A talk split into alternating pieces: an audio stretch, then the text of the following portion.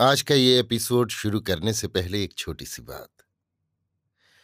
क्या आप भी अपना पॉडकास्ट बनाने की सोच रहे हैं? तो एंकर ट्राई कीजिए। ये पॉडकास्ट बनाने का सबसे आसान तरीका है। नंबर एक, ये फ्री है। नंबर दो, इसमें कई सारे ऐसे टूल्स हैं जो आपको अपने फ़ोन और कंप्यूटर पर रिकॉर्ड और एडिट करने की फैसिलिटी देते हैं। नंबर तीन आप अपने पॉडकास्ट को डिस्ट्रीब्यूट भी कर सकते हैं, जिससे इसे स्पॉटिफाई और दूसरे प्लेटफॉर्म पर सुना जा सके। तो डाउनलोड कीजिए फ्री एंकर ऐप या विज़िट कीजिए एंकर डॉट एफ़ पर अपना पॉडकास्ट स्टार्ट करने के लिए। ये तो थी एक छोटी सी जानकारी, और अब शुरू करते हैं एपिसोड का सिलसिला। तो आज के एपिसोड में लीजिए सुनिए सूर्यकांत त्रिपाठी निराला के लिखे उपन्यास। निरूपमा का भाग 21 मेरी, यानी समीर गोस्वामी की आवाज़ में। नीली, उधर से जाती हुई नीली को योगेश बाबू ने बुलाया। मार्ग में बाधा पाकर पिता को देखकर नीली टेढ़ी होकर आँखों से स्नेह बरसाने लगी। सुन, भाव भरे गुप्त मंत्रणा के स्वर से पिता ने बुलाया। नीली गई। योगेश बाबू ने पास बुलाया और हाथ पकड़कर बिल्कुल नज़दीक बैठा, स्नेह स्वर से कहा, तू बड़ी बदमाश हो गई है। पीठ पर हाथ फेरने लगे। कहा, कल तुझे खोजा कि बाज़ार ले जाएँ, बड़ी मोटर रेलगाड़ी और फुटबॉल खरीद दें, परंतु तू मिली ही नहीं। फिर अभ्यस्त आलोचक की दृष्टि से देखते हुए नली मुँह से लगाकर मंद मंद खींचा। मैं दीदी के साथ गई थी। नीली ने कहा, कहाँ? कुमार बाबू के घर। योगेश बाबू का जैसे योग भंग हो गया, पर आसन पर सिमट कर नली फिर हाथ में लेकर बड़े स्नेह स्वर से पूछा, फिर? नीली ने दान वाली कथा न सुनी थी। बोली, कुछ नहीं, फिर कुमार बाबू की माँ ने जलपान कराया। इसके बाद कुमार बाबू कमल के साथ आए, फिर दीदी चली आई। फिर कुमार बाबू से कुछ कहा था तेरी दीदी ने? नहीं कुमार बाबू ने दीदी के लिए कमल से कहा था कि इन्होंने एक दिन मुझे गोरू कहा था। ठीक कहा था। बुला दो अपनी दीदी को। फिर डटकर दृढ़ प्रतिज्ञ हो नली मुँह में लगाई। निरूपमा आई और संभल कर एक बगल बैठ गई। योगेश बाबू देखकर हंसे। कहा यह आमनी कह रहा था, मुझे चिट्ठी का जवाब नीरू ने नहीं दिया? उस चिट्ठी का क्या जवाब था? कुछ मेरी समझ में नहीं आया। निरु सर गड़ाए नाखून खोटती रही। योगेश बाबू हंसे। ये तुम्हारे लिए उचित ही हुआ है। घर कौन सा है? लोग कितनी बातें कह गए। हमने कहा, कुत्ते हैं कुत्ते। भूखने के सिवा जानते क्या है? नीरू किस माँ की लड़की है, ये मैं जानता हूँ। नीरू हृदय से डरी। सांस बांधती हुई भी कमज़ोर पड़ती गई। मामा की जानकारी पर अनेक प्रकार की भावनाएँ आने जाने लगीं। योगेश बाबू आप ही सोचकर हंसे। बोले, वो हिंदुस्तानी, भ्रष्ट कहीं का, आवारा, विलायत में कितने चमार डॉक्टर हैं? डॉक्टर होने से कोई किला नहीं, फतेह कर लिया। समाज में किस तरह रहना चाहिए ज्ञान नहीं। अकेले आकाश पार जाएँगे। भले भले एमए हो गए थे। भले आदमियों से मिलते, जगह मिल जाती छोटी मोटी खाते पीते मज़े में रहते। नहीं, आसमान आसमान चलने लगे। जो कुछ था उड़ गया। अपने भी पराए हो गए। कोई पानी छुआ नहीं पीता, ये कोई बुद्धिमत्ता है। जब समाज में मिलने की ताकत नहीं, तब उतना ही बढ़ो जिससे मिले रहो। योगेश बाबू सोचकर ज़ोर से हंसे। अब मिला भी वैसा ही समाज।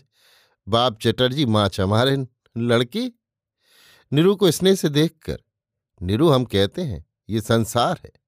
इसमें सब तरह के जीव हैं। कितने बहते हैं। दूर से देखना चाहिए। छूना महापाप। देखो अब दोनों कहाँ जाते हैं? बात यह कि जो जैसा होता है उसे वैसा ही मिलता है। कमल की माँ का हाल तो तू जानती नहीं, हम जानते हैं। हमारी तो इच्छा नहीं कि कमल घर आए। पर अब दूसरी हवा है। हम लोग बचकर निकल जाएँगे, ये सोचकर हम चुप थे। कहकर गंभीर भाव से कश खींचने में तल्लीन हुए। नीरू के हृदय को चोट पहुँची। कुछ न बोली। कुमार और कमल का संबंध स्थायी होगा ये सोचकर संभलने लगी। पहले उसने गलत सोचा था। मामा का विरोध ठीक नहीं और भाग्य की बात जो हिंदू घराने में प्रचलित है, वो ठीक है। कुमार मुमकिन है सही हो, पर कुमार की ओर बढ़ती हुई उसकी मनोवृत्ति ठीक नहीं। उसके लिए कुमार के स्वर में वो सुहृदयता नहीं। कैसा कहा? पहचानी बगैर गोरू कहा था। सोचती हुई थकी, स्वर को भक्तिपूर्ण करके पूछा मामा, आपने मुझे बुलाया क्यों था? वो बात भूल गई थी। इस वक्त यामिनी ने आने के लिए कहा है, रुपयों के लिए। पहले कई बार टाल चुकी हो। शायद मज़ाक में यामिनी को हैरान करने के लिए, क्यों? नौकर ने खबर दी, यामिनी बाबू आए हैं। ले आओ, कहकर योगेश बाबू निरू की ओर देखकर बोले, बड़ी उम्र है यामिनी की। मैंने पहले सब ग्रह नक्षत्र विचरवा लिए थे। मुझे किसी ओर से धोखा दे जाना मज़ाक नहीं। मैंने कहा, और सब बाद का होगा। पहले देख लिया जाए कि हमारी निरु दीर्घकाल तक सुखी तो रहेगी। यामिनी बाबू के आने की आहट मिलने पर वृद्ध गंभीर हो गए। निरु ज्यों की त्यों शुभ प्रतिमा सी, निश्चय और अनिश्चय की कल्पना की डोर छोड़कर अपने भाग्य चक्र को आलोचिका की दृष्टि से देख रही थी। वो जहाँ बैठी थी, वहाँ से खुला आकाश अपनी असीमता लिए हुए देख पड़ता था। वो समझ रही थी कि दृष्टि को घेरे में उतना आनंद नहीं जितना मुक्त आकाश के दर्शन में है। जैसे दृष्टि आकाश में अपनी असीमता प्राप्त कर अपने स्वरूप दर्शन का आनंद पाती हो। सोच रही थी कि फिर छोटे छोटे बंधनों से मनुष्यों की इतनी प्रीत क्यों है? इसी समय यामिनी बाबू आए। आकाश ताकती हुई नलिन आँखों की नवीन कांति को एक मुग्ध दृष्टि से देखकर योगेश बाबू को प्रणाम किया।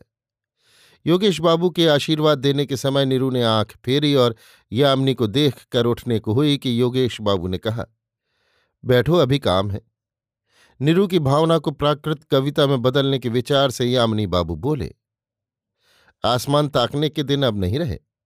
अब तो वायुयान तैयार हो गए हैं और लखनऊ के आकाश में मंडलाया भी करते हैं, दर्शकों के लिए हुए। क्यों नीरू? वायुयान पर चढ़कर आकाश में ही रहे आओ कुछ देर। योगेश बाबू ने हंसकर सम्मति दी। नीरू का भाव दूसरे समझ गए, पहले सोचकर लजा गई। फिर लज्जा को अपमान जानकर सिर उठाकर कहा अच्छा तो है, एक दिन चला जाए। नीचे से ऊपर ताकने की ज़रूरत ही न रह जाएगी। आप ईश्वर से दो बातें करके पूरा समझौता कर लीजिए। बातें योगेश बाबू से कही थीं। दूरदर्शी वृद्ध पहले चौंके, पर भांजी को हंसती हुई देखकर मज़ाक करती समझकर कहा ये है कि स्वर्ग में नंदनवन पारिजात देवदूत और इंद्र की अप्सराएँ भी हैं और यमराज भी। तुम लोगों का जाना नंदन विहार है और हमारी यमराज से मुलाकात होगी। डॉक्टर यामिनी वृद्ध की साहित्यिकता पर मुस्कुराए। वृद्ध ने भाव बदलकर कहा, रुपए के मामले तुम्हारा और इसका टंग ऑफ़ वार जो चला, उसमें तुम्हारी हार हुई। क्या कहते हो? जी हाँ हार तो मेरी हर तरह है। तो तुम स्वयं इससे प्रार्थना करो। जिससे इसे कर्ज लेना मंजूर हो? और वो जो कहा था, वो भी हो जाना चाहिए? यामिनी बाबू बड़े दूरदर्शी थे, रुपए के मामले में। वो रुपया वृद्ध मज़े में नीरू के सर हाथ फेर कर ले रहे हैं, वे समझते थे। पर बचाने पर सदा के लिए वंचित रहना पड़ता था। नीरू की संपत्ति तीस चालीस हज़ार रुपये के मुकाबले बहुत ज़्यादा है। वृद्ध दूसरी जगह नीरू का विवाह ठीक कर सकते हैं, ये सब सोचकर मंजूर कर लिया था। कानपुर में दूसरी जगह उन्हें रुपया मिल सकता था, पर संपत्ति के पुनः हस्तगत होने की संभावना उन्हें इधर प्रेरित कर रही थी। वृद्ध की ओर मुँह करके कहा, मैं तो हाथ जोड़कर हार स्वीकार करता हुआ रुपयों की प्रार्थना करता हूँ। एक लंबी सांस छोड़कर नीरू ने कहा, मैं तैयार हूँ। मामा जी जब और जिस तरह देंगे लेकर दे दूँगी।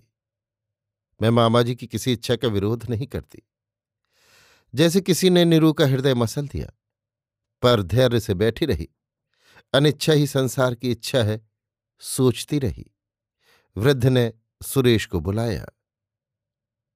अभी आप सुन रहे थे सूर्यकांत त्रिपाठी निराला के लिखे उपन्यास।